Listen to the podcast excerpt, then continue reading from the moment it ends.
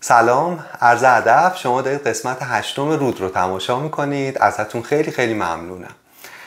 توی قسمت می‌خوایم یه کتابی راجبش حرف بزنیم که اتوبیوگرافیه. یه زندگی نامه خود نوشته که یکی از شخصیت های محبوب من که ازش خیلی یاد گرفتم متیو پری این کتاب نوشته. خب خیلی هم می‌دونن اونایی که سریال فرنز رو دیدن متیو پری رو می‌شناسن. یکی از اون 6 تا شخصیت اصلی این سریال نقش چندله رو بازی می‌کنه و تو زندگیش درگیر انواع و اقسام مشکلات بوده مخصوصا اعتیاد و افسردگی و یه جورایی این کتاب روایت افسردگی و اعتیاد از منظر اول شخصه. یعنی ما می‌تونیم تو دل این روایت آدمی که وسط این بحران بوده رو در واقع حرفاشو بشنویم. قبل اینکه شروع کنم کتاب توضیح بدم و بیشتر معرفیش کنم بگم که من توصیه می‌کنم که سریال فرنز رو اگه ندیدید ببینید حتما. من ده سال پیش اولین بار دیدم. کلا هم اینجوریه که شما هی بارها و بارها می‌بینید.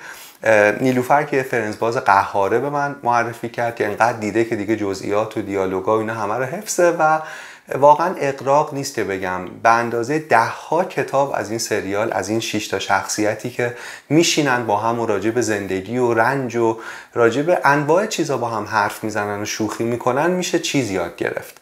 و من فکر می‌کنم مثلا یه چیزی وجود داره به نام فرنستراپی که تو شرایط سخت آدم در واقع می‌تونه اینو ببینه. ما تازه دوباره هم شروع کردیم که ببینیمش و خیلی چیزا میشه ازش یاد گرفت. این توصیه بکنم که اگه ندیدید و اولین بار می‌بینید شاید اون اپیزودهای اول یه ذره عجیب باشه براتون یه ذره تو ذوقتون بزنه. قدیمی صدای خنده تماشاگرها توش وجود داره. لباسا صحنه سال 94 تا سال 2004 ساخته شده و پخش شده.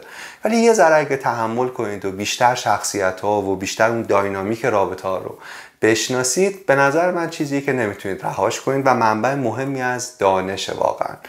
از دستش ندین. کتاب و پس یکی از شخصیت های این سریال نوشته که نقش چندل رو بازی می‌کنه. اسمش هم این فرنز ترجمه فارسیش فرنز نوشته متیو پری ترجمه خانم کیمیا فضایی که نشر میلکان هم کتاب منتشر کرده. کتاب با شعری از رابرت فراست تقدیم شده به تمام کسانی که زجر کشیدند. و زیرش نوشته بهترین راه خروج از چیزی همیشه از میان آن چیز میگذرد. و این ایده مرکزی و اصلی کتاب هم هست که حالا هی جلوتر که توضیح بدیم بیشتر واضح میشه. کتاب در مورد اینه که زندگی کردن با افسردگی با سرکوب و متعاقبش با اعتیاد چه شکلیه و زنده موندن بعد کنار گذاشتن اعتیاد چه شکلیه. و تو سطرهای اولیش می نویسه که میشه هر چیزی رو که قرار تو این کتاب بخونید یه نامه ای تصور کنید که از اون جهان در واقع از جهان مردگان برای شما نوشته شده.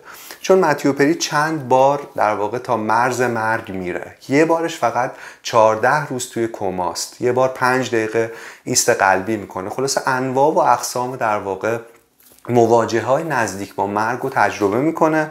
و واقعا کتاب انگار یک نامه نوشته شده توسط یک امیر از آن جهان آمده است. اول کتاب اینم بگم که فرمش اینجوریه که تو فصل اول شروع می‌کنه در مورد یه چیزی حرف می‌زنه یعنی فصلات یکی در میونه. یه سری فصل اسمش نیم پرده است و توی نیم پرده راجع به اون روزای بحرانی اعتیادش حرف می‌زنه.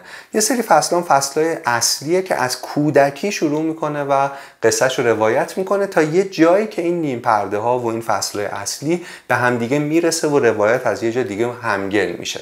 برای اینکه من شکل روایتش رو در واقع امانت دار باشم و رعایت کنم همینجوری یعنی این پرده ها اون برش های آینده و گذشته رو به ترتیبی که خودش دوست داشته و نوشته روایت می‌کنم. اینم بگم که توضیح جزئیات توش زیاده ولی برای اینکه قصه رو بتونیم با گوشت و پوستمون لمس کنیم این جزئیات مهمه. برای همین در واقع یه ذره شاید روایتمون کند پیش بره ولی همین جزئیاته که جون میده به روایت رو می‌تونیم تصویر کنیم تصور کنیم زندگی این آدم رو کتاب در مورد اینه که زندگی کردن با ذهنی که عزمش رو جذب کرده که صاحبش رو بکشه چه شکلیه.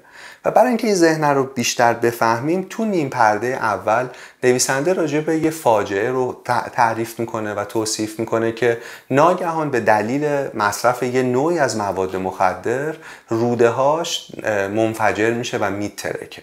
دردی که عملا غیر قابل تصوره. و اگه از یک تا ده بخوایم به درد نمره بدیم و ده چیزی باشه که شما آستانه درد و جوری رد می‌کنید که بیهوش میشید از درد متیوپری این ده از ده رو تجربه می‌کنه. و در واقع کار می‌کشه به بیمارستان بعد عفونت همه بدنش رو فرا می‌گیره. و این وضعیت سوپرستاریه که فرنز رو بازی کرده یکی از مشهورترین و محبوبترین انسانهای زنده دنیاست. ولی برای یک زنده موندن ساده داره تقلا می‌کنه و بالاخره زنده میمونه. این سه کلمه جادویی که من زنده هستم. و توش توضیح میده که این خیلی غمگینه که تو اون بیمارستان وقتی با مرگ داره ستیز می‌کنه به این فکر می‌کنه که این خیلی غمگینه که تو شرایطی زندگی کنی که اگه مردی در واقع همه ناراحت بشن اما هیچ کس تعجب نکنه. یعنی مثل این مرده متحرک سالهای گذشته رو زندگی کرده باشی. توضیح میده که من همه عمر بنا به شرایطی که در کودکی برم گذشته با این ایده زندگی کردم با این باور مرکزی دردناک زندگی کردم که به اندازه کافی کافی نیستم. و اگه خود واقعیمو نشون آدما بدم نشون محیط پیرامونم بدم اگه من رو ببینید حتما می‌ذارید میرید و حتما محیط تنها می‌ذاره. و برای همین در واقع انواع مکانیزم های پیچیده رو دور خودم ساختم. انواع فاصله گذاری ها رو با خودم و با دنیا ایجاد کردم. برای اینکه نه خودم خود واقعی که ازش متنفرم و ببینم و نه دیگران متوجه این خود به زعم خودم نفرت انگیز بشن. کتاب بعد از این نیم پرده شروع می‌کنه و وارد زندگی و کودکی متیو پری میشه. پدر و مادرش در واقع سال 1967 با هم آشنا میشن. پدرش نوازنده بوده اون زمان توی گروه بندی ساز می‌زده و مادرش تو مسابقات ملکه زیبایی کانادا شرکت کرده بوده. و اینا همون شب خلاصه با هم یه تیک و تاکی می‌زنن و با هم آشنا میشن و و پدر قرار بوده که یعنی پدرش قرار بوده که شب برگرده به آمریکا ولی طوفان میشه راهها بسته میشه میمونه آشناییشون بیشتر میشه و منجر به ازدواجشون میشه و متیو پری اسم ازدواج پدر و مادرشون می‌ذاره ازدواج دو تا کودک. در واقع معتقد بوده این آدم هیچ وقت بزرگ نشده بودن یعنی به بلوغ عاطفی نرسیده بودن که با هم دیگه ازدواج کردن. کلا پدر مادرش هم چون زندن وقتی من کتاب میخوندم حسم این بود که خب بسیاری از رنج هایی که برش گذشته تو این خونه و تو این شرایط رو برای اینکه آزارشون نده یا خیلی متهمشون نکنه توصیف نکرده با جزئیات. چند تا سکانس ما از کودکیش می‌تونیم ببینیم. ولی به نظرم همین چند تا سکانس هم عملا نشون میده که تو اون خونه چی میگذشته و چه در واقع بلایی سر این بچه اومده. مثلا میگه که اولین دراگ در واقع زندگیمو من توی یک ماهگی زدم. و اینجوری بوده داستان که نمیخوابیده درد معده داشته تو سیستم گوارشیش مثل خیلی از نوزادا. ولی برای این پدر و مادر برای این, برای این دوتا کودکی که حالا والدم شدن تحمل ناپذیر بوده این گریه ها و خب راحت ترین راه همینه که ما یه داروی مخدری پیدا کنیم که این بچه بخوابه چون هم جیغ و دادش تموم میشه هم کودکان نشه متاسفانه بامزن و فنوباربیتال رو تو سی روزگی شروع می‌کنه و قرصیه که سیستم اعصاب مرکزی رو سرکوب می‌کنه. قرصیه که برای مواجهه با سر میدن و من راجبش که میخوندم عملا قطع هم شده. یعنی خیلی با احتیاط تحت نظر پزشک تجویز میشه. ولی خب یه آدمی بهشون دارو معرفی می‌کنه و تو سی روزگی فنوباربیتال شروع میشه و متیوم می‌خوره و مثل یه بچه خوب میخوابه. یه ذره که میگذره بزرگتر میشه پدرش آرزوی هنرپیشه شدن و مشهور شدن داشته. و تقریبا بدون هیچ اطلاع قبلی می‌ذاره و میره. و خونه رو ترک می‌کنه از کانادا میره آمریکا برای اینکه رؤیای هنرپیشه شدن رو بتونه دنبال کنه. و عملا بخش زیادی از زندگی این کودک بین پدر و مادر بین دو کشور در سفره. نکته دردناک اینه چیزی که تعریف می‌کنه این که مثلا از پنج سالگی عملا دیگه هیچ آدم بزرگی هم تو این سفرات تو پرواز همراهش نیست. مادرش درگیر کاره و پدرش هم همینطور کسی هم زیاد دوروبرشون نیست و برای اینکه در واقع این بره تنها میره فرودگاه یعنی میبرنش و میگه اون زمان یه تابلوی رو رو گردن بچه های معدودی که تنهایی سفر می‌کردند شاید مثلا چند سال یه بار توی فرودگاه همچین بچه دیده می‌شد آویزون می‌کردن که خدمه و مهماندارا و اینا بدونن که این بچه داره تنها سفر می‌کنه و اینجوری مثلا کمکش کنن جا نمونه سوارشه پیاده شه و اون تابلو روش همیشه نوشته بوده کودک بدون همراه.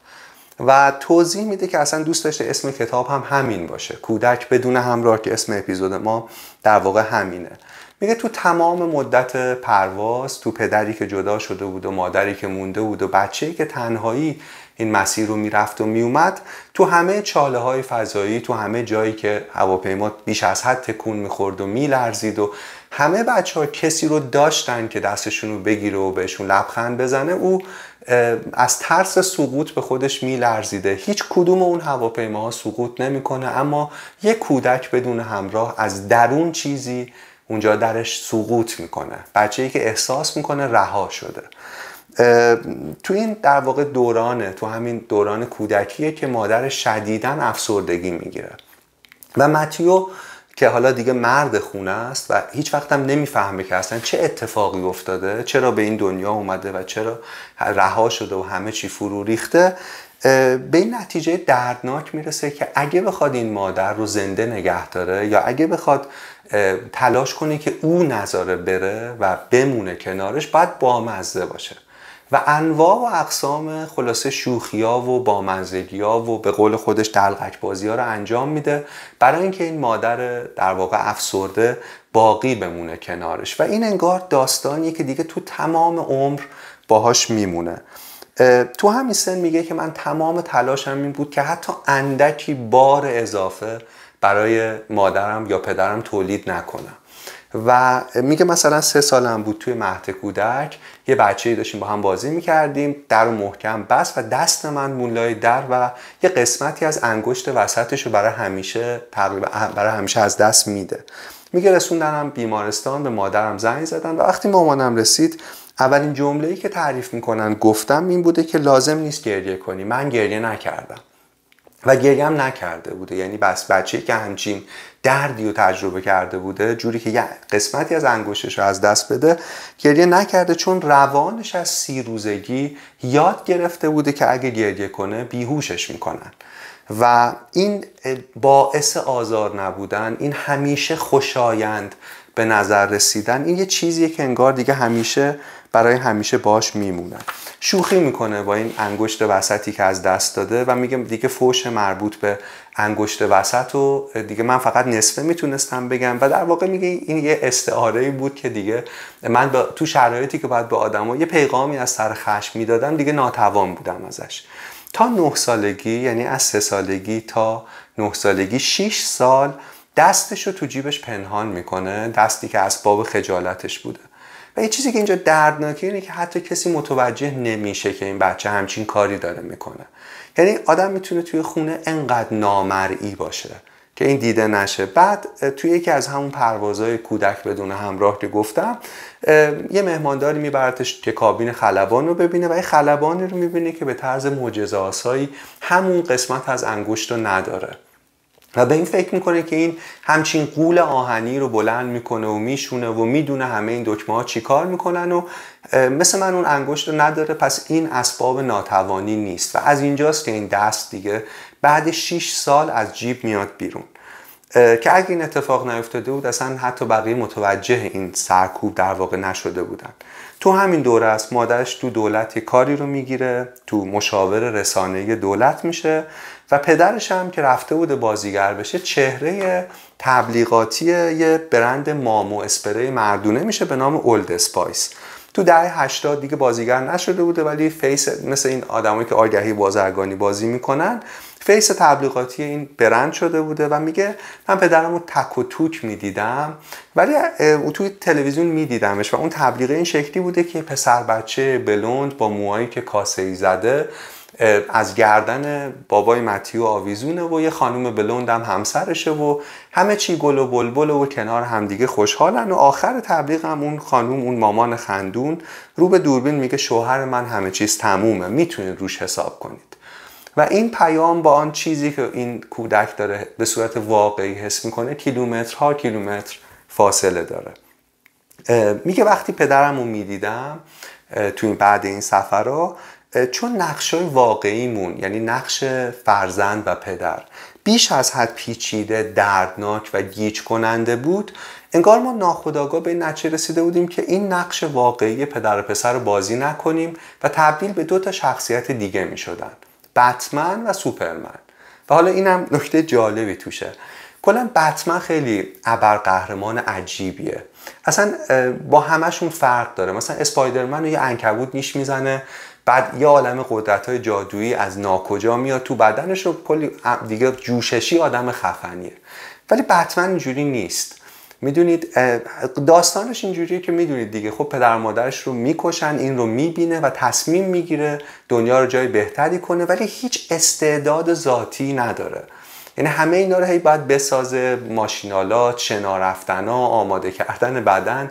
یه ابر قهرمانی خیلی شبیه آدمای واقعی و همیشه هم پر شک و تردیده. یعنی حتی وقتی تو مبارزه است برای بهتر کردن دنیا همش داره فکر می‌کنه که نکنه من سمت غلطی هم بر برخلاف همه ابر قهرمانایی که پر یقینن و پر قدرت های ذاتی عجیب غریبن. می‌دونید فکر کنم راسله که میگه آره فکر کنم راسله میگه که مشکل دنیا اینه که آدمای بد پر از یقینند و اطمینانن راجع به خودشون و آدمای خوب پر از تردید و شکن راجع به خودشون و بتمن همچین چیزیه. در مقابل سوپرمن با بتمن خیلی فرق داره. با اون موجود ضعیف آسیب پذیر انسانی خیلی فرق داره. می‌تونه بره بیرون جو برگرده بدنش می‌تونه زخماشو ترمیم کنه یه شنل جادویی داره یه سپر عجیب داره همه کار می‌تونه بکنه و بتمن متیوه و سوپرمن پدرشه و این انگار همیشه میمونه. تو کلاس هفتم به نتیجه می‌رسه که اون کاری که تو خونه داره می‌کنه و ازش داره حفاظت می‌کنه نگهداری می‌کنه خوشایند به نظر میاد و می‌تونه تو ملأعام هم انجام بده و توی کلاس می‌تونه بقیه رو بخند بخندونه و همیشه این کار رو بکنه و اینجوری عملا از خودش محافظت کنه. خندوندن برای زنده موندن نه برای لذت بردن. و عملا دلقک کلاس میشه. تعریف می‌کنه که یکی از معلم ها همون دوره بهش می‌گفته که تو هیچی نمیشی. بعد که معروف میشه جلد و میره رو جلد مجله People یه نسخه از مجله رو براش میفرسته و خلاصه دوران در واقع کودکیش اینطور میگذره. جالبه بسیاری از کمدین ها چه تو کشورمون چه تو خارج کشور چه همه جا جیم کری رابین ویلیامز که متاسفانه خودش رو دار زد و من بی نهایت این آدم رو دوست داشتم. اینا انگار همشون غمگین ترین آدم اتاقن. و این خیلی چیز عجیبیه که مثل اینکه یه کمدیانی که یاد می‌گیره اونطور آدما رو بخندونه انگار این اگه ریشه هاشو دنبال کنیم به یه رنج عجیبی می‌رسه که به نظرم موضوعی که خیلی میشه بهش فکر کرد. شاید ما کمدیانی نباشیم که مثلا چه می‌دونم یه تیوی شو خیلی معروف داریم ولی اگه تو تمام جمع اگه تو مسافرت ها اگه تو اکیپمون اگه همه جا ما مدام با مزه ترین آدم در واقع اون اتاقیم و مدام در جهت خندوندن دیگران داریم زندگی می‌کنیم و فقط اینطوری. یعنی یه یه چیزی رو می‌تونه تو ذهنمون فعال کنه که نکنه این ریشه هاش در رنج باشه. می‌دونید؟ و میشه بررسیش کرد حالا جلوتر راجبش حرف می‌زنیم. میگه من از همون کودکی برام خیلی مهم بود. عمیقا مهم بود که دیگران و غریبه ها راجع به من چی فکر می‌کنن. حتی آدمایی که هیچ اثر مستقیمی تو زندگی من نداشتن. وقتی یه ذره از برش روانشناختی رو ببینیم می‌بینیم آدمی که اون تایید اصلی رو هیچ وقت نگرفته یعنی از اون منابع اصلی عشق که پدر و مادرن. اون تایید رو نگرفته انگار این حفره درونش باقی میمونه و سعی می‌کنه با گرفتن تایید از هر کس و در هر موقعیت این حفره رو یه ذره پرش کنه. یعنی ریشه هاش از اینجاست. حفره ای که عملا تا خودش اینو نفهمه هرگز پر نخواهد شد. تعریف می‌کنه. مثلا میگه که ما حیاتی داشتیم که من دائم با مامانم جنگ و دعوا داشتم که اینو یه قسمتیشو آبی رنگ کنیم. برای اینکه هواپیماهایی که از بالای خونه ما رد میشن فکر کنن ما استخر داریم. برای اینکه شاید یه بچه دم اون پنجره باشه اون استخر رو ببینه و حالش خوب شه. یعنی تا این حد نگران قضاوت دیگران بوده و این انگار همیشه باش میمونه. اولین الکل زندگیش رو توی 14 سالگی می‌خوره. و خیلی تعبیر عجیبی راجع به این اعتیاد داره راجع به این تجربه داره. یه ذره مکس کنیم راجبش بگیم. میگه اعتیاد یه قشاع نرمی برای مدتی دور شما می‌کشه که بین شما و واقعیت دنیای درناک بیرون می‌تونه فاصله بندازه. مستی نمی‌دونم چت شدن هایی شدن همه اینا یه قشایی دور شما و جهان بیرون می‌کشه. میگه ولی واقعیت جهان بیرون که متوقف نمیشه. انگار پشت این قشا جمع میشه تجمی میشه.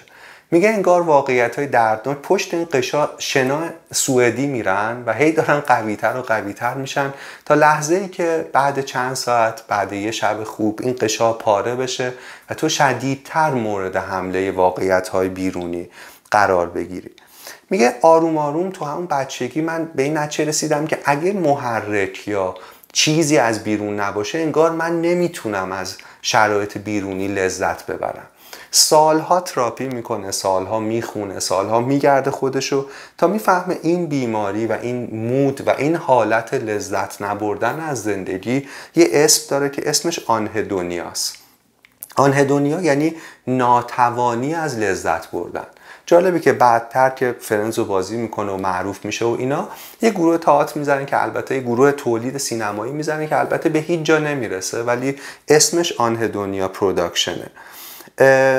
اوضاع الکل خوردن تو کودکی آروم آروم جدی و جدی تر میشه تو 15 سالگی می‌فهمه که اگه بمونه اگه توی در واقع اتاوا بمونه و توی پیش مادرش بمونه احتمالا کار خیلی بالا می‌گیره و احتمالا زیاد دیگه نمی‌تونه زنده بمونه.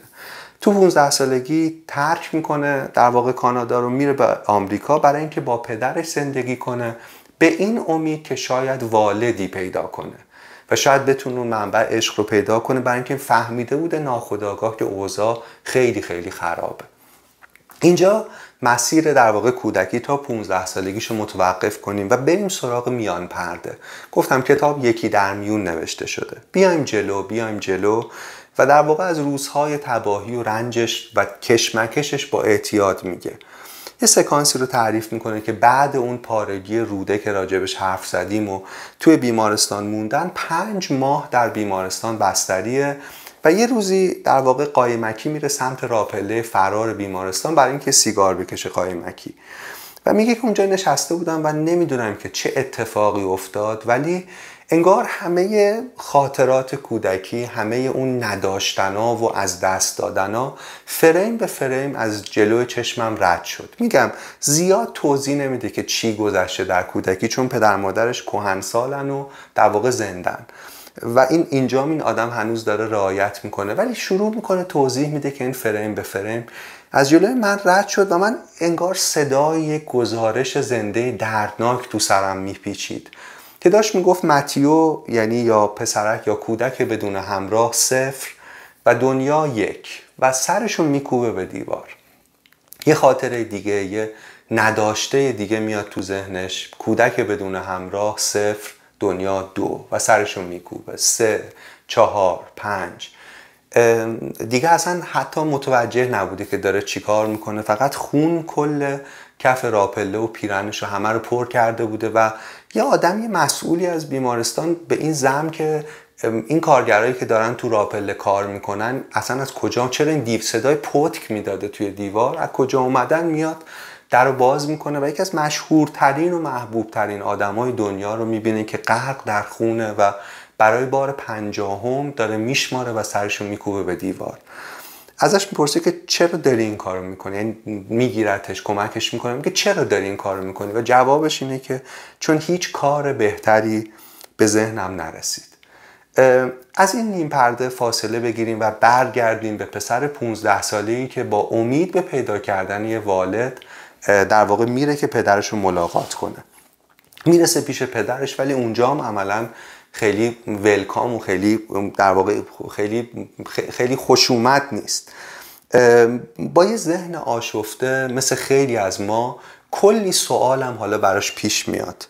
سوالایی که هیچ راهنمایی مثل خیلی از ما نداشته. من اینجا می‌خوام یه چیزی رو بگم و اون راجع به سوالایی که نوجوانامون درگیرشن. یه چیزی که من تو تجربه بودن تو مدرسه و کنار بچه ها زندگی کردن فهمیدم اینه که تو نوجوانی یه عالم سوال سوالای عجیب غریب سوالای هستی شناختی تو حوزه‌های مختلف ما چرا اینجاییم ما اینجا چیکار می‌کنیم چرا زندگی اصلا ارزش زیستن داره یا نه کنار همه اون تغییرات بلوغ رخ میده برای بچه ها و نکته ای که من فهمیدم اینه که ما اگه همون جوابایی به عنوان آدم بزرگایی که قرار حمایتشون کنیم از این دوران بگذرن اگه همون جوابایی که حفظ کردیم و کپی پست کردیم و بخوایم بهشون پس بدیم هیچ کمکی بهشون نمی‌کنه. میده اون جوابا کافی نیستن برای همچین ذهن در رنج کنجکاوی. مهمترین کاری که می‌تونیم براشون بکنیم اینه که ما هم کنارشون جستجو کنیم. این کاریه. این کاریه که شاید یه دختر بچه یا یه پسر بچه که لب گودال عمیق آتش ایستاده و سوالاش دارن هلش میدن به سمت افتادن توی گودال و می‌تونه نجات بده. همه جوابای قبلی بذارید کنار. و بهش بگید که منم شاید راجع به خیلی از این جوابا مطمئن نیستم اما بیا با هم بخونیم. اما بیا با هم ببینیم. اما بیا با هم حرف بزن.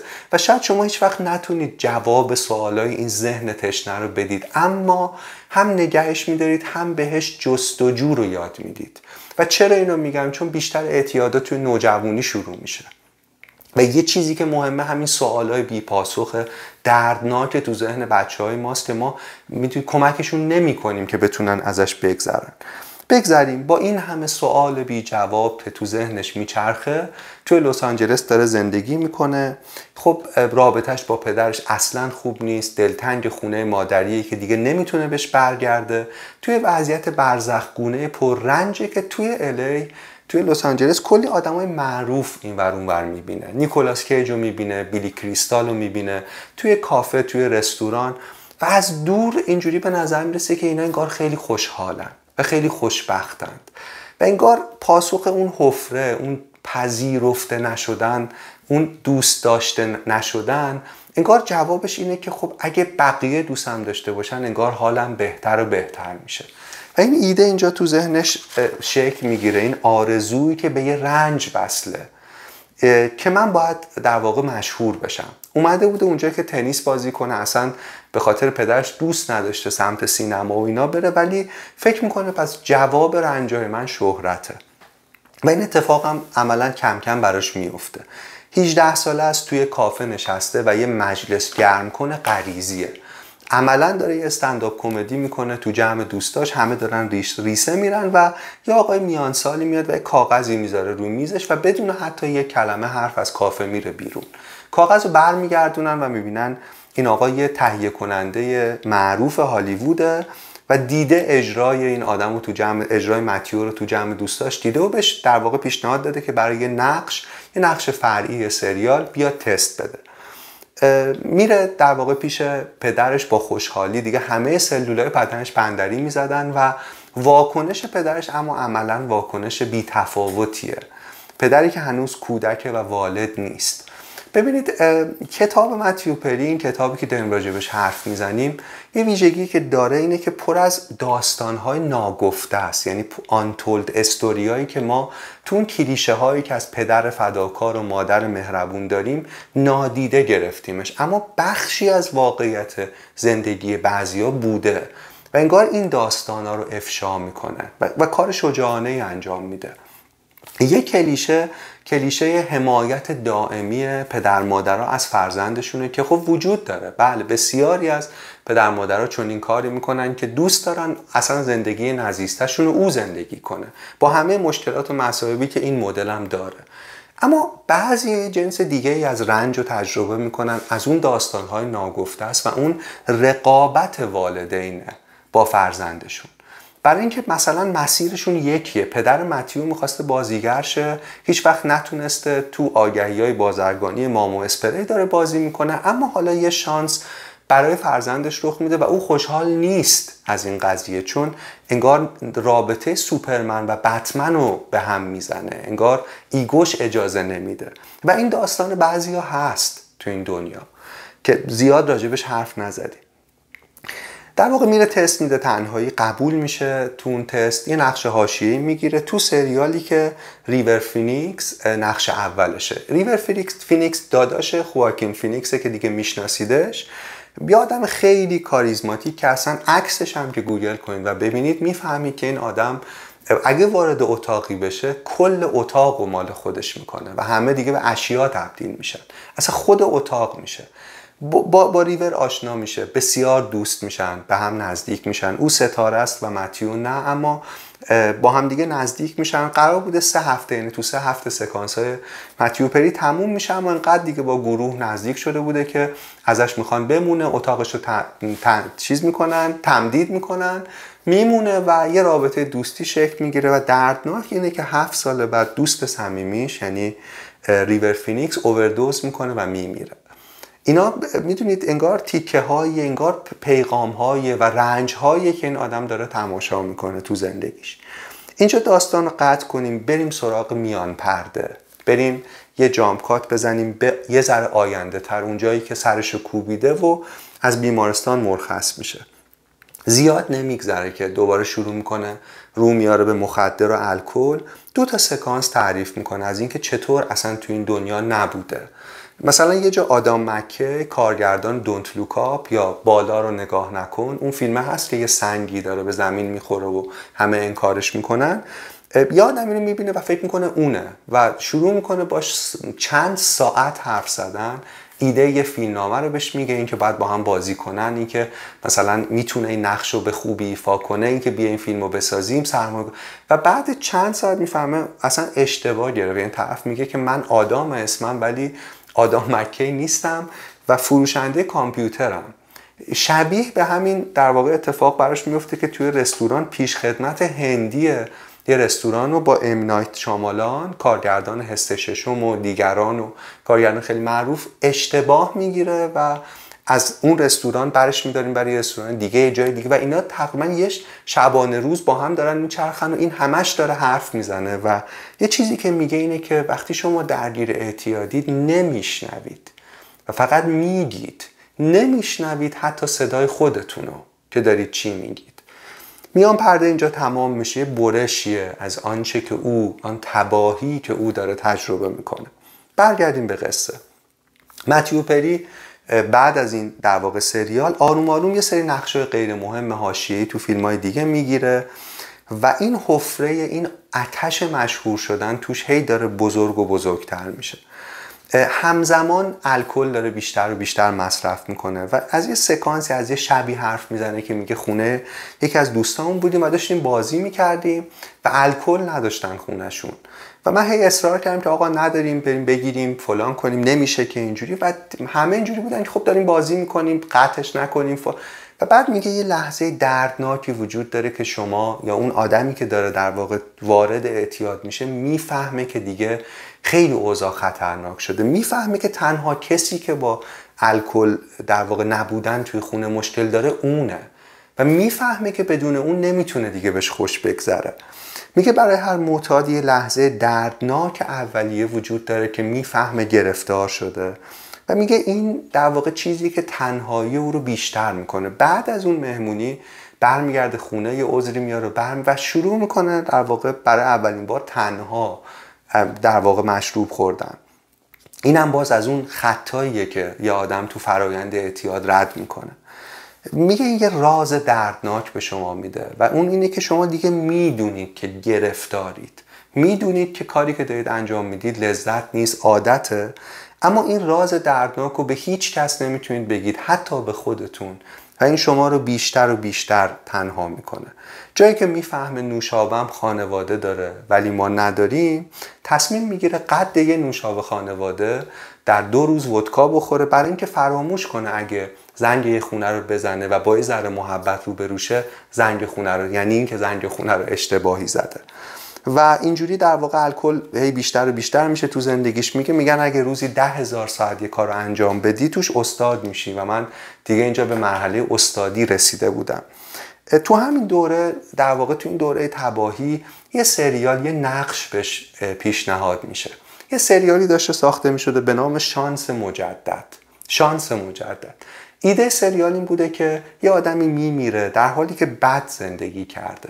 و حالا توی اتفاقی یه شانس مجددی بهش داده میشه برای اینکه برگرده و اون اشتباهات قبلی رو تکرار نکنه. یه نکته مهم تو این سریال اینه که سازندهاش دنبال یه پدر و پسر میگشتن. یعنی می‌خواستن یه پدر و پسر واقعی نقش پدر و پسر رو توی فیلم بازی کنن که اون ارتباط واقعی تر در بیاد. و میگه من یه لحظه احساس کردم که این یه شانس مجدده برای ما برای رابطه من با پدرم. اصلا یه شانس مجدده برای اینکه من این راهی که می‌دونم به سمت مرگ داره میره رو دور بزنم دور برگردون و برگردم و دوباره اون اشتباهات رو تکرار نکنم. با پدرش با هم دیگه میرن تست میدن و متیو قبول میشه اما پدرش نه. و باز راجب اون گفتم راجب اون اینکه همه اونقدر خوششانس نیستن که در واقع حمایت خانواده رو داشته باشن. گاهی تو تضاد و تو اون رقابت در واقع قرار می‌گیرن. واکنش پدرش به اینکه او قبول شده و در واقع خودش نشده اینه که سر هیچ کدوم از فیلم جلسات فیلم برداری حاضر نمیشه و هیچ کدوم از قسمت های شانس مجدد رو نمی‌بینه و عملا شانس مجدد برای متیو تبدیل میشه به اینکه هر بار که می‌رفته سر ضبط احساس می‌کنه داره به پدرش خیانت می‌کنه و داره در واقع کاری می‌کنه که او را آزار میده. برای همین شانس مجدد عملا از دست میره. همزمان با این توی سیاسی سریالی بهش پیشنهاد میشه با یه ایده سورئال عجیب درباره کارمنده و باربرای یه فرودگاه تو سال 2194 و این سریالیه که عجیبه. شاید این سریالی که باعث می‌شد ممکن بود باعث بشه که متیو پری نقش چندلر رو در فرنس بازی نکنه. چون قرارداد داشت تو این سریال و نمی‌تونه سر کار دیگه ای بره. همزمان تو همین دوره ای که دیگه اندازش هم برای لباس فضایی گرفته بودن که نقش باربر رو توی فرودگاه در واقع تو آینده بازی کنه خبر می‌رسه که یه گروه حرفه‌ای مارتا کافمن و دیگران دارن یه سریالی می‌سازن به نام Friends Like Us دوستانی شبیه ما. اون زمان اول اسم سریال این بوده بعد میشه Friends.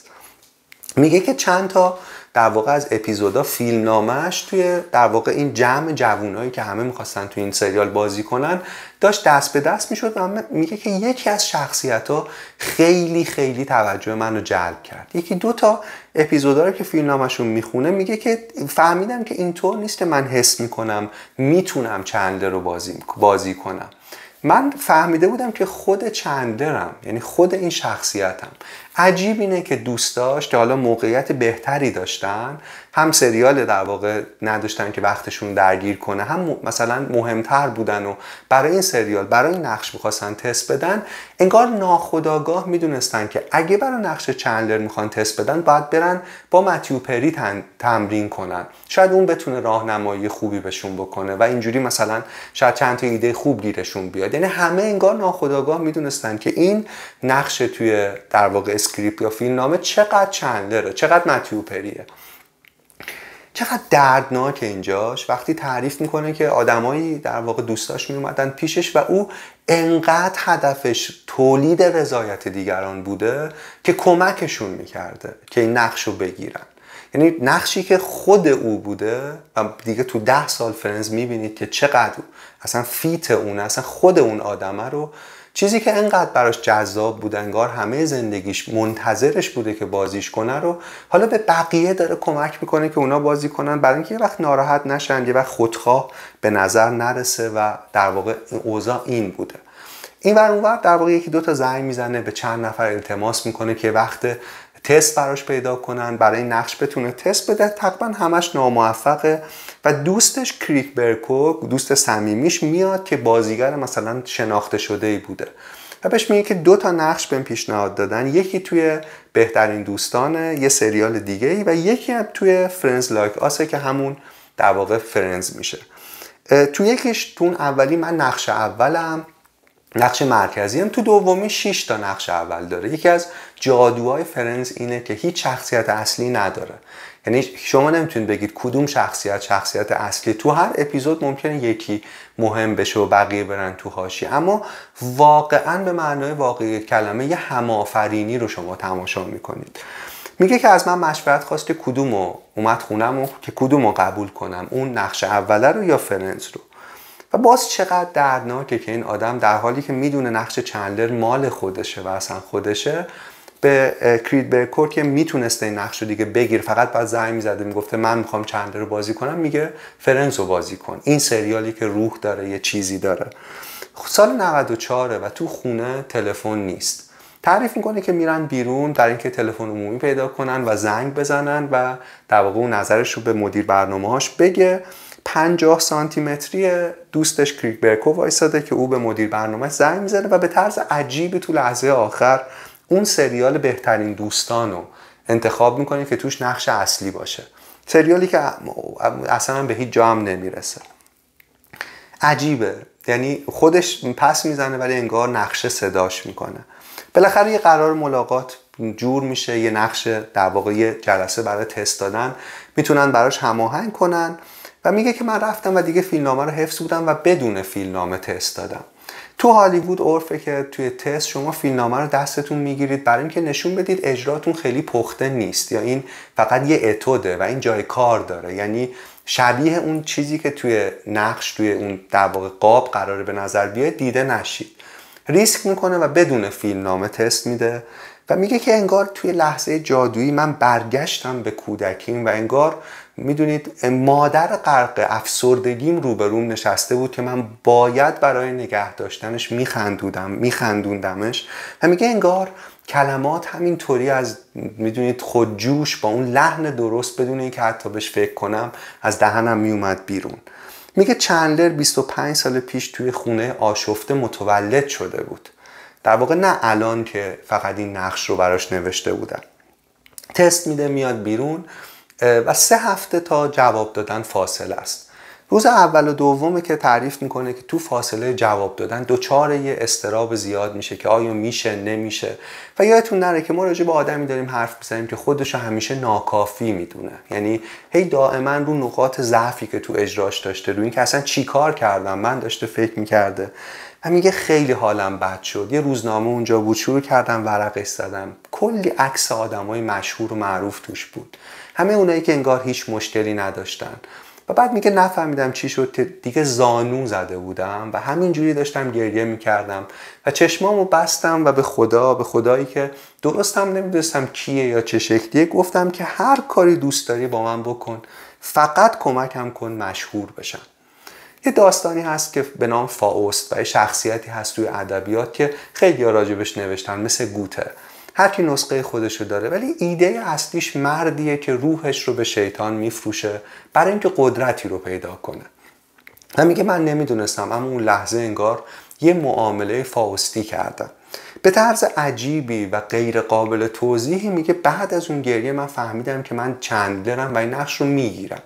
تمام سه هفته آینده دیگه تو برزخ نیست. یعنی به عنوان آدمی که دیگه می‌دونه از درون که انتخاب شده زندگی می‌کنه سه هفته بعدم به زنگ می‌زنن و در واقع ضبط سریال کم کم شروع میشه.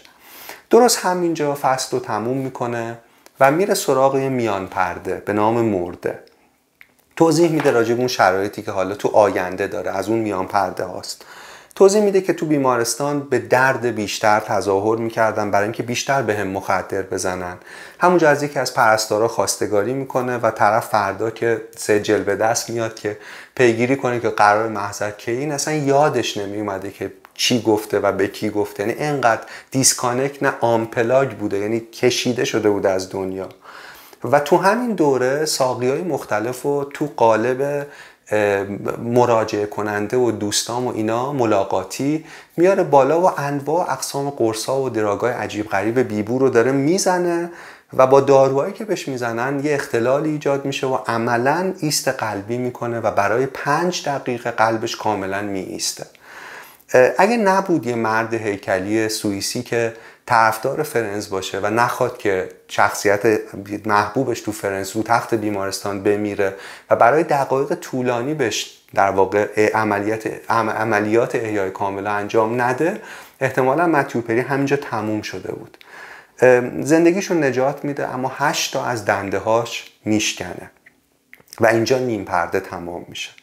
برگردیم به اولین ضبط سریال Friends توی استدیو میگه اولین مواجهه‌م تو اون استدیو اینجور بود که انگار قبلا هم اینجا بودم. و بله اینجا بودم. همه عمرم و همه زندگیم من چندلر بودم. Friends تکیه‌گاه میشه براش. و همینجور که به خیلی کمک کرده به خود متیو هم کمک می‌کنه. برای اینکه میگه انقدر این کار محشر بود و انقدر اتفاقی که داشت میافتاد ویژه بود که من گفتم تو اینو دیگه نباید خرابش کنی. برای همین تو فاصله ای که ضبط دارن مثلا تو اون دو سه ماهی که درگیر ضبطن تلاش می‌کرده به حداقل حداقل برسونه کله خالی و صبر سر کار باشه برای اینکه این گروه به این خوبی رو خراب نکنه. میگه تو اولین ضبط هممون می‌دونستیم یه چیزی توی فضا بود که انگار می‌دونستیم که این قرار مگاهیت بشه قرار بتره کن قرار بخشی از تاریخ بشیم. میگه اگه برآورده شدن آرزوها صدایی داشت از تک تک عناصر توی اون صحنه از تک تک سندلیا اون صدا انگار می اومد و همه حس می‌کردن که این اتفاق قرار بیفته. خوشحال بوده با همه وجود. حسش این بوده که زیر آفتاب شهرت قرار همه یخهای رنج آب بشه. حسش این بوده که می‌تونه شهرت و عین یه شنل دور خودش بپیچه عین این پتوهایی که پلیسا بعد سانحه این پتوهای براقی که دور دوش بازمانده ها میندازن و انگار جاشون امن میشه. میگه بعد از اولین ضبط به طرز عجیبی وقتی برمیگشتم جایی که میخوابیدم همه چراغا سبز بود. مسیر نیم ساعته رو تو یه روب رفتم. انگار ابر و باد و مه و خورشید و فلک میرقصیدن و انگار متیو دوست نداشته شده حالا قرار دوست داشته بشه و همه مشکلاتش به پایان برسه. دیگه آدما میدیدنش. دیگه قرار بود مردم دوستش داشته باشن و دیگه گدای توجه نمی بود و دیگه قرار بود همه چی ردیف بشه. و چندلر دوستان بی نظیر شخصیتش میگم شخصیت محبوب من هست خیلی ها دوستش دارن. برای اینکه کل شخصیتش اینه یعنی یه ایده درخشان برای کمدی موقعیته. و اون اینه که کسی که تو سکوت معذب میشه و سکوت رو با شوخی میشکن این خود متیو پری هم هست. میگه وقتی ساختیم چند تا اپیزود و دیگه اوضاع داشت خوب پیش می‌رفت کارگردان فرنز یه دونه هواپیمای اختصاصی اجاره می‌کنه همه شش تا بازیگر رو سوارش می‌کنه و سوار می‌کنه و می‌بره وگاس.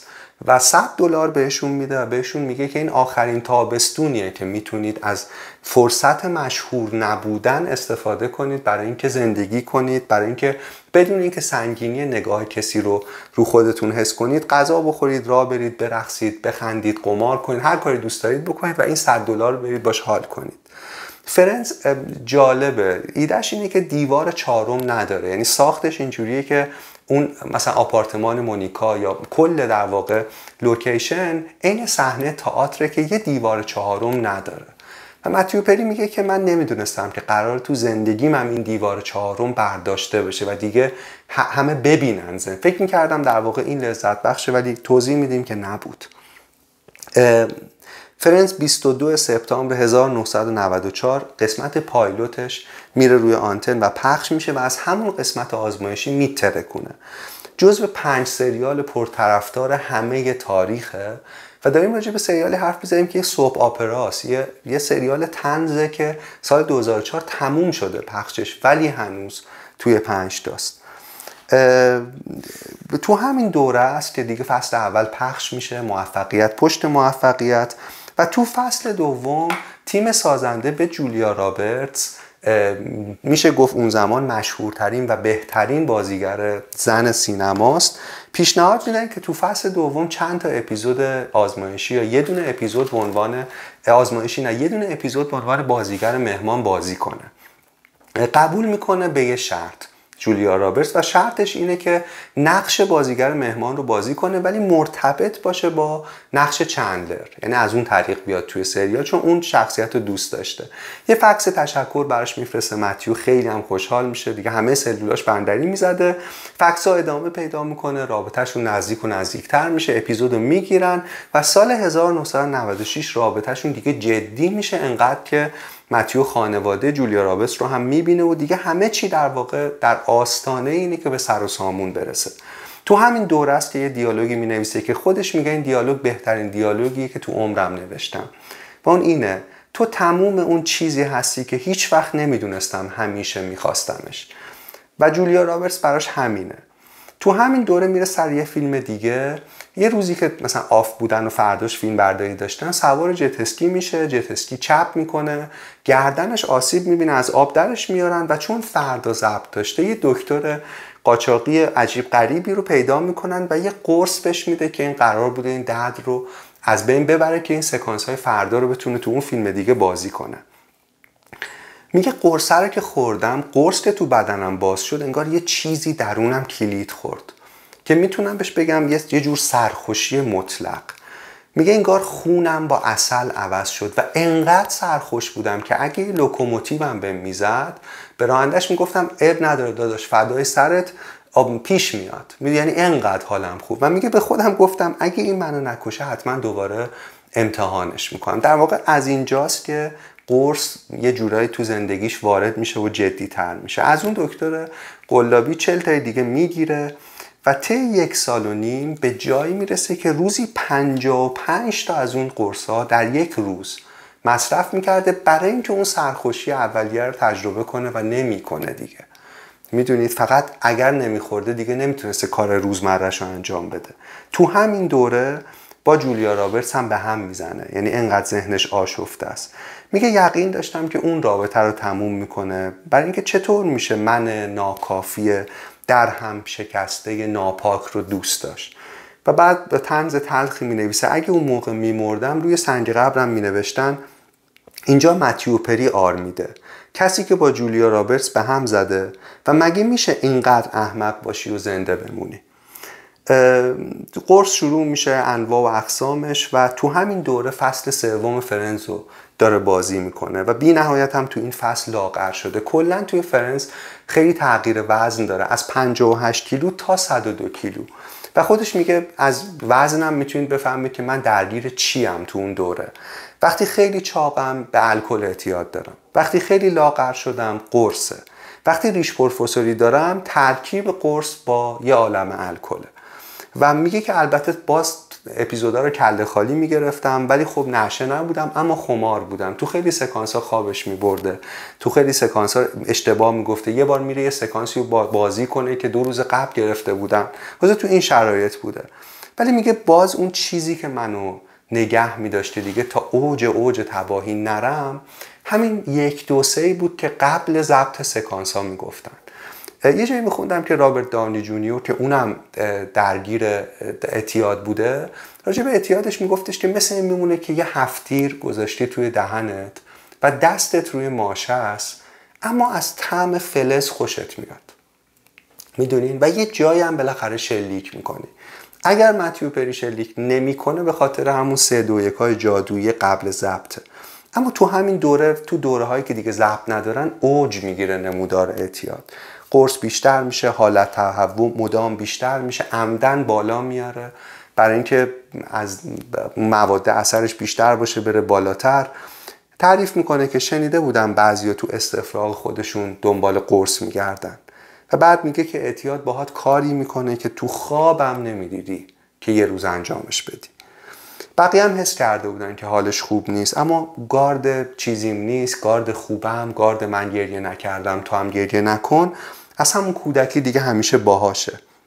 تعریف می‌کنه. یه بار وسط سمزدایی دچار تشنج میشه و بیهوش میشه. و بعد که نجاتش میدن و به هوشش میارن آدمو بهش میگن که تمام مدت تا قبل بیهوشی فقط می‌گفتی که خوبم چیزیم نیست نگران نباشید. می‌دونید مشی تربیت کودکی که یادش دادن نباید پسر اسباب زحمتی باشه یا پسر بدی باشه تا اونجا پیش میاد که حتی وقتی داری میمیری و داری بیهوش میشی تمام تلاشت اینه که یه وقت بار اضافه برای کسی دیگه ای نباشی. و ببین چقدر این آدم تنهاست چون خودش خودش رو تنها گذاشته. خودش ارزش ذاتی خودش رو عملا فراموش کرده. دوره های عجیب پاکی و دوباره بازگشت به اعتیاد داره. بین فصل 5 و 6 در واقع به خاطر مصرف شدید الکل دچار التهاب شدید پانکراس میشه. چل روز و چل شب وصل به دستگاه برای اینکه بتونه زنده بمونه. از بیمارستان مرخص میشه برمیگرده خونه پدرش. اونجا تو در واقع جیبش و لوازمش باز مواد مخدر پیدا می‌کنن زنباباش و پدرش از خونه بیرونش می‌کنن و کل فصل پا در واقع اون فصل فرنز و عین بادبادک تقریبا قبلش بالاست. و در واقع به جایی رسیده که خودش میگه من مست یعنی میگه یه جایی وجود داره که تو مستی یا چتی یا هایی ولی خبر نداری. یعنی یک کلمه از حرفات هم دیگران نمی‌فهمند ولی خودت نمی‌دونی که دیگران نمی‌فهمند. می‌دونید؟ و این در واقع یک باز تلنگر براش. اما میره میاد و باز این دوره های پاکی و اعتیاد دوباره ادامه داره. میگه یه جایی تو کتاب الکلی های گمنام یه جمله خوندم که بسیار با این جمله گریه کردم و این آروم آروم سر نخواهیه که این آدم پیدا کنه و کمک کنه از این وضعیت بیاد بیرون. چرا این کتاب درخشانه؟ برای اینکه تجربه اول شخصه. برای اینکه یه دکتری که مثلا کارش می‌دونید تخصصش اینه ننوشته. یه آدم مبتلا توصیفش کرده. بسیار واقع بینانه است و بسیار می‌تونه کمک کنه. میگه این جمله رو خوندم که این آدم ها آدم هایی که درگیر هر شکلی از اعتیادن برای فرار کردن نمی نوشند برای رفع تشنگی مغزی می نوشند که فراتر از تحمل فرد تشنه است. و سوال مهم اینه که تشنه چی؟ چه جور تشنگیه که آدم می‌تونه می‌دونید چهل روز به دستگاه وصل باشه پنج دقیقه بره توی ایست قلبی و کما چهارده روز و همه اینا و باز رها نکنه. و جواب متیو پری اون در مورد این تشنگی تشنگی دیدار و ملاقات با خوده. تشنگی اون کودکیه که درون ماست و باید بهش سر بزنیم. از یه رادیو روشن حرف می‌زنه تو سر آدما که روشن روشن همیشه و تو با شوخی با خندوندن با لذت با دوپامین با دراگ با الکل با همه اینا سعی می‌کنی اینو روشن نگه داری. اما میگه که اگه اگه این رادیو رو خاموش کنی اگه این صدا رو اگه این این این حیاهو برای نشنیدن صدای خودتو صدای کمک خودتو قطع کنی اولش دردناکه اولش زخما میان رو اولش اتفاقاتی میان رو که دوست نداشتیش رنجبار بوده و سرکوبش کردی. اما میگه کم کم صدای آشنای کودکی رو میشنوی که سالهاست منتظر ملاقات با تو. و این این خیلی سرنخ مهمیه. خیلی سرنخ مهمیه. بعد تعریف می‌کنه تو همین دوره‌ای که تلاش داره می‌کنه ترک کنه. یه شب که سمزداییش انجام داده و راجع به سمزدایی میگه سمزدایی شما رو نمی‌کشه اما باعث میشه آرزوی مرگ کنید و 65 بار این آدم سمزدایی کرده و باز برگشته. میگه تو اون دوره مسئولای اون کمپ ترک اعتیاد به ما استراحت دادن و اجازه دادن که مراسم اسکار رو تماشا کنیم. سال 2001 و اسکار بهترین بازیگر زن رو کوین اسپیسی اعلام می‌کنه. و روی سن میگه اسکار تعلق می‌گیره به جولیا رابرتس برای فیلم بروکوویچ. تو لباس فرم مرکز ترک اعتیاد با اون دمپایی نشسته. و داره می‌بینه که جولیا رابرتس در واقع دوست پسرش رو میبوسه و میره بالای سن که جایزش رو بگیره. سکوت میشه. همه آدمایی که نشستن می‌دونن قصه چیه و همینجا دوباره می‌دونیم که چندلر از سکوت بیزاره و میگه برگرد جولیا. این دفعه قبولت می‌کنم. دیگه یه اسکار داری. ردیفه. و همه میخندن. اما هیچ کس نمی‌فهمه که اون شب تا صبح به سقف زل می‌زنه و بالش رو می‌کنه توی دهنش و تا صبح گریه می‌کنه. این در واقع وضعیتشه پیش پرده شیش که همیشه میاد جلو راجع به الان حرف می‌زنه فقط یه جمله است. بسیار کوتاه نوشته اعتیاد مثل جوکر میمونه. فقط دلش می‌خواد سوختن کل دنیا رو ببینه. و اینجا این پیشورده تموم میشه. بعد راجع به تو فصل بعدی برمیگرده که توی جریان فرنز با بروس ویلیس دوست میشه. میگه وقتی بروس ویلیس هم دوستت داره ولی هنوز خودت خودتو دوست نداری اون وقتی که مشکلات در واقع حل نمیشه. ببین جالبه راجع به این حرف می‌زنه که انگار راه حل بیرون نیست درونه. و این خیلی به نظرم تلنگر مهمیه. باز دوره های عجیبی داره از در واقع پاکی و در این حال دوباره برگشتن به اعتیاد و می‌رسه به پایان فرنز. سال 2004 فرنز تموم میشه. آخرین دیالوگ فرنز رو هم چندلر میگه. اینجوریه که ریچل می‌پرسه که پیشنهاد میده بریم که در واقع یه قهوه بخوریم. یه کافه هست اون پایین که همیشه اونجا جمع میشن. جویی میگه آره و چندلر با یه مکس در واقع بامزه میگه کجا؟ و سریال اینجا تموم میشه. اما این کجا چیز مهمیه؟ برای اینکه بعد از اینکه اون سه دو یک های جادویی دیگه شنیده نمیشه حالا این کد کجا انگار تو گوش خودش هم پژواک داره که کجا باید اون تکهگاه و اون پناهگاه رو پیدا کنم؟ کجا باید جایی باشه که حداقل تلاش کنم حداقل مصرفم کمتر کنم؟ اینجا دیگه اوج اوج اوج اعتیادشه. یعنی بعد از پایان Friends اون تکیه‌گاه هم به هم میریزه فرو میریزه. و اوج تنهاییش هم هست چون شهرت باعث شده تنهاتر هم بشه. تمام مدت نگران اگه با کسی بخواد حرف بزنه یا درد و دل کنه نکنه صداشو ضبط کنن نکنه یه پاپاراتزی عکس بگیره نکنه اگه توی کمپ ترک اعتیاده بفهمن و تو مثلا خبر رو بپیچه. می‌دونید؟ یعنی اون چیزی که ساخته بوده که بهش کمک کنه و حفرش رو باش پر کنه هر روز داره تنها ترش می‌کنه. تو همین دوره است که فکر می‌کنه اگه اعتیاد منو بکشه آدم اشتباهی رو کشته. چون من حتی یه ذره هم خودم نبودم. و اینا تلنگره برای اینکه بفهمه به این فکر کنه که این خود کجاست و این خود چیه و بتونه بهش فکر کنه. همه این رنجا همه این رنجا به اضافه یه تجربه معنوی پنج دقیقه ای باعث میشه که گام آخر رو برداره. ده سال قبل از خدا خواسته بوده که در واقع همه چیزو هر کاری می‌خواد بکنه فقط مشهورش کنه. اما این بار در اوج استیصال در اوج یه عالمه یه عالمه تنهایی تنهایی اوریان حالا زانو می‌زنه و میگه هر کاری می‌خوای بکنی با هم بکن فقط نجاتم بده از این وضعیت. و میگه برای چند لحظه انگار یه آرامشی رو تجربه کردم. و انگار فکر کردم که قصه من قرار نیست اینجا تمام شه و با همه وجود فهمیدم که آنچه که اومدم انگار اشتباه بوده و انگار پاسخی درون خود من منتظره. تو همین اوضاست که میره توی مرکز بازپروری. همه عمرش تراپی کرده بوده اما انقدر این نقاب زخیم شده بوده رو صورتش که تو تراپی هم نقش بازی می‌کرده. سعی می‌کرده تراپیست رو سرگرم کنه سعی می‌کرده تراپیست رو تراپی کنه سعی می‌کرده بامزه باشه سعی می‌کرده یه وقت بد نگذره به اندازه کافی funny و باحال باشه جلسه. و باز اونجا انگار از خودش قطع بوده. اما این بار تو مرکزی که شعارش این بوده این سه جمله بوده کشف این سه عبارت بوده. کشف کن افشا کن دور بیانداز. می‌فهمه تو تمام زندگیش فقط دور انداخته. نه کشف کرده و نه درست افشا کرده. پس میره سراغ خودش. میگه اگه بتونیم با حفره هامون مواجه بشیم دیگه نیاز نیست با در واقع الکل و مواد ماسمالیشون کنیم.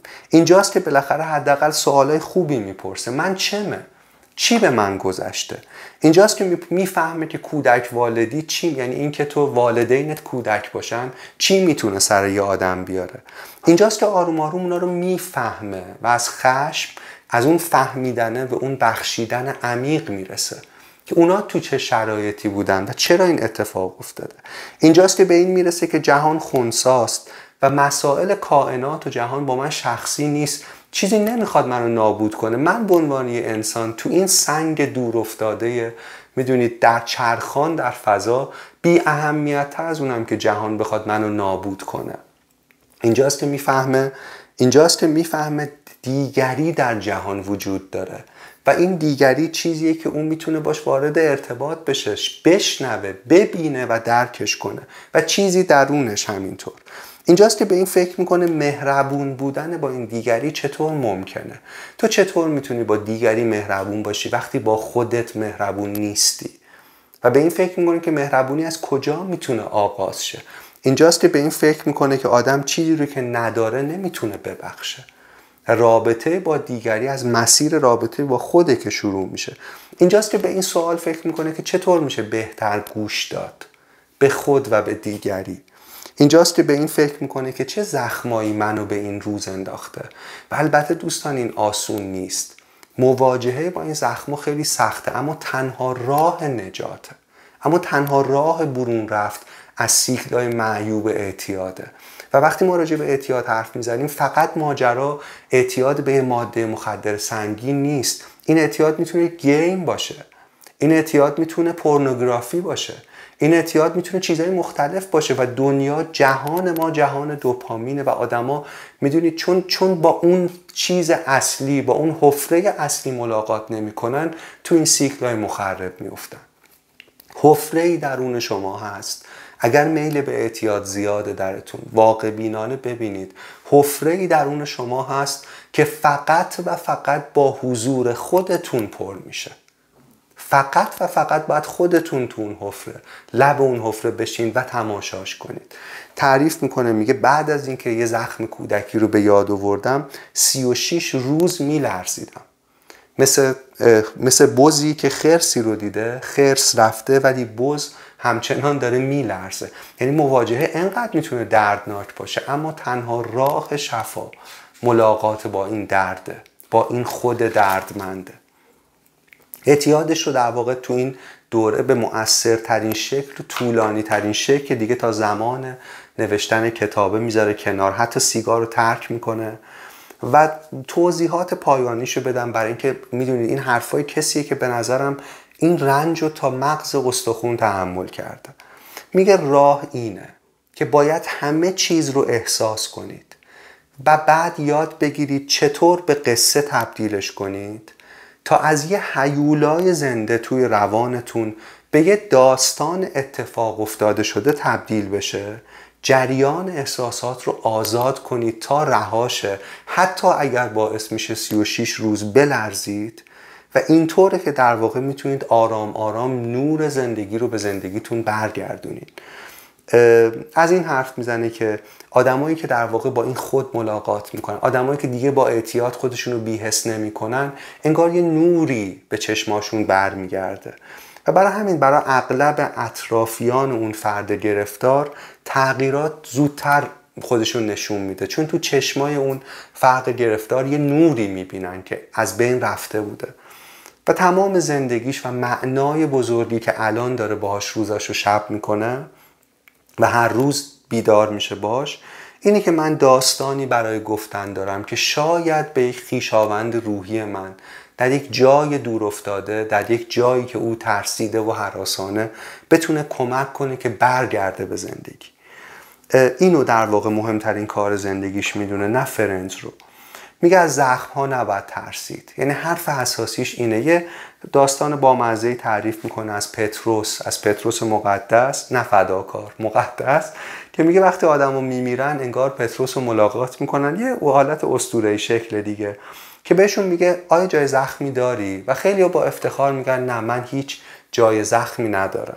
و بعد پتروس بهشون جواب میده هیچ جای زخمی نداری؟ یعنی هیچ چیز در زندگیت ارزش جنگیدن نداشت. می‌دونید سعی می‌کنه به زبان خودش. روانشناس نیست تراپیست نیست گرفتار این داستان بوده. توضیح بده که این زخما ترسناک نیستن اتفاقا. اینا نشون میده ما تو چه مبارزه هایی بودیم و تلاش می‌کنه در واقع این رو این, این آدم رو وصل کنه به خودشون. دوستان مهمه که بدونیم این بامزه بودن بیش از حد این همیشه خوشایند به نظر رسیدن این دنبال در واقع می‌دونید دنبال پذیرش در جهان بیرون بودن که به انواع و اشکال مختلف خودش رو به ما نشون میده این نشونه اینه که رابطه ما با خودمون مسدوده و رابطه مسدود با خوده که باعث میشه انواع شکل اعتیاد انواع شکلاش بتونه در واقع خودش رو نشون بده. همین. یه چیزی نوشته بودم دوست دارم اینم بگم. راجع به در واقع این این شکلی از اعتیاد که به نظر من متاسفانه داره عادی سازی میشه و اون ویده. این توی کتاب نیست این حرف منه. اینو میگم آخرین جمله کتاب می‌خونم و تمومش می‌کنیم قسمت رو به ذهنم رسید اینو با همه قلبم واقعا بگم. برای اینکه می‌بینم تو پیرامونم می‌بینم تو جهان بیرون که آدما تو شرایط سخت که ما تو دوران شرایط سختی هستیم ممکنه پناه ببرن به یه همچین پناهگاه هایی و به نظر من وید علف یا گل بسیار خطرناکه برای اینکه ما نمی‌دونیم که خطرناکه. و کاری که می‌کنه اینه که تو رو می‌بره توی اتاقی تو رو می‌بره جدا می‌کنه از دنیا و اولش خوش میگذره تمرکز خوبه همه چینا ولی از یه جایی به بعد دچار پارانویا می‌کنه از یه جایی به بعد بزدل می‌کنه آدمو و از یه جایی به بعد صداها یا وراجی ذهن رو بی نهایت خشونتبار می‌کنه انسان رو ترسو می‌کنه و از خودش و از زندگی جدا می‌کنه. و من فکر می‌کنم این, این عجیبه که انقدر دسترسی بهش راحته و این عجیبه که هیچ کس راجع به این رنج ها نمیگه راجع به آسیب هاش راجع به رابطهش با پارانویا نمیگه. با اون ترسی که شاید همیشه پژواک داشته باشه تو ذهن و شاید دلیلش اینه که خب آدمایی که تو اون اتاق گیر می‌کنن کنترلشون برای ساختارها ساده تر میشه و من هیچ اصلا کسی نیستم که بخوام نصیحت کنم کسی و سیاه نامه از خود کسی نمی‌بینم. ولی من می‌خوام فکر کنیم به این و به اثر وحشتناکی که داره و ما شاید ازش مطلع نیستیم. برای اینکه فکر می‌کنیم که بی خطر اما نیست. کتاب متیو پری خیلی خوندنیه. توصیه می‌کنم خودتون روایتش رو بخونید. من تا جایی که می‌شد داستان فراز و نشیبش رو در واقع سعی کردم تعریف کنم و با همون جمله‌ای که شروع کردیم می‌خوام تموم کنم. که این کلمات تقدیم میشه به همه کسانی که زجر کشیدند. و خودتون می‌دونید که کیا رو میگم. و یادتون نره که بهترین راه خروج از چیزی از میان اون چیز میگذره. و اگر رنجی درونمونه که حفره ای رو ایجاد می‌کنه این حفره تا ما نریم سراغش با هیچ چیز دیگری پر نمیشه. و یادمون نره دوباره میگم که بهترین راه خروج از چیزی از میان اون چیز میگذر براتون بهترین آرزوها رو دارم. خیلی ممنون.